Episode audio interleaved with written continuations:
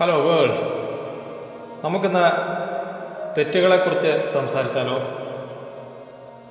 നിങ്ങൾ കരുതുന്നുണ്ടാവും തെറ്റ് എന്തായാലും തെറ്റ് തന്നെയല്ലേ എന്ന്? അവയ്ക്ക് എന്തെങ്കിലും അന്തസ്സുണ്ടോ എന്ന്? എന്നാൽ ഉണ്ട് എന്നുള്ളതാണ് വാസ്തവം. ചൈനീസ് ദാർശനികനായ കൺഫ്യൂഷ്യസ് ഒരിക്കൽ പറഞ്ഞു തെറ്റുകളെ ഓർത്ത് ലജ്ജിച്ച് അവയെ ക്രിമിനൽ കുറ്റങ്ങളാക്കാതിരിക്കുക. എന്നാൽ ഒരു കാര്യം വ്യക്തമാണ്. നമ്മളൊക്കെ കാണിക്കുന്ന പമ്പര വിഡിത്തങ്ങൾ വഴി ഉണ്ടാകുന്ന തെറ്റുകൾക്ക് അന്തസ്സില്ല. പക്ഷെ ആസൂത്രിതമായി ചിട്ടയൊപ്പിച്ച് ബുദ്ധിപൂർവം നടത്തുന്ന യത്നങ്ങളിൽ തെറ്റ് വന്നാലോ? ആ തെറ്റിന് ഒരു അന്തസ്സുണ്ട്. അതിൽ നിന്ന് പാഠം പഠിക്കുവാനും അത്തരം തെറ്റുകൾ ഒഴിവാക്കി മുന്നേറുവാനും നമുക്ക് കഴിയുന്നുണ്ട്. ലോകത്തിൽ ഏറ്റവും കൂടുതൽ മോട്ടോർ വാഹനങ്ങൾ വിറ്റഴിക്കുന്ന സ്ഥാപനങ്ങളിലൊന്നായ ഹോണ്ട മോട്ടോർ കമ്പനിയുടെ പിതാവ് സോയിച്ചിറോ ഹോണ്ടയുടെ വാക്കുകൾ വളരെ പ്രസക്തമാണ്.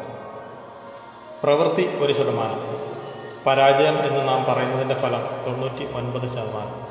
ഇവ രണ്ടും ചേരുമ്പോഴാണ് വിജയം രൂപം കൊള്ളുന്നത്.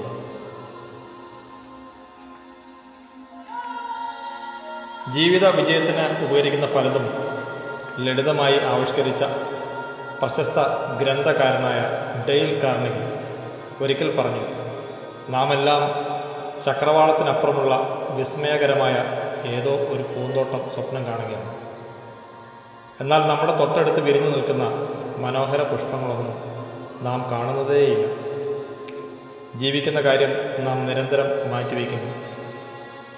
അല്ലേ? മനുഷ്യ പ്രകൃതിയിലെ ഏറ്റവും ദുരന്തം നിറഞ്ഞ ഘടകങ്ങളിൽ ഒന്നാണ്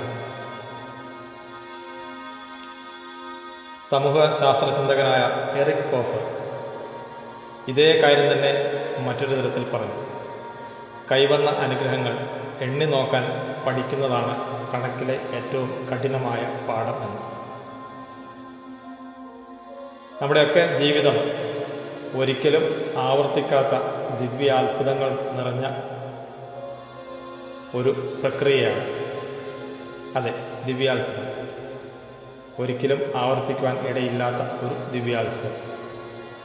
ഓരോ ദിവസവും ഓരോ നിമിഷവും സൗന്ദര്യമുള്ളതാക്കി നമുക്ക് ഒരുമിച്ച് മുന്നേറാം. വീണ്ടും ഒരു പുതിയ വിഷയവുമായി കാണാം കേൾക്കാം. അതുവരേക്കും 那你，比比。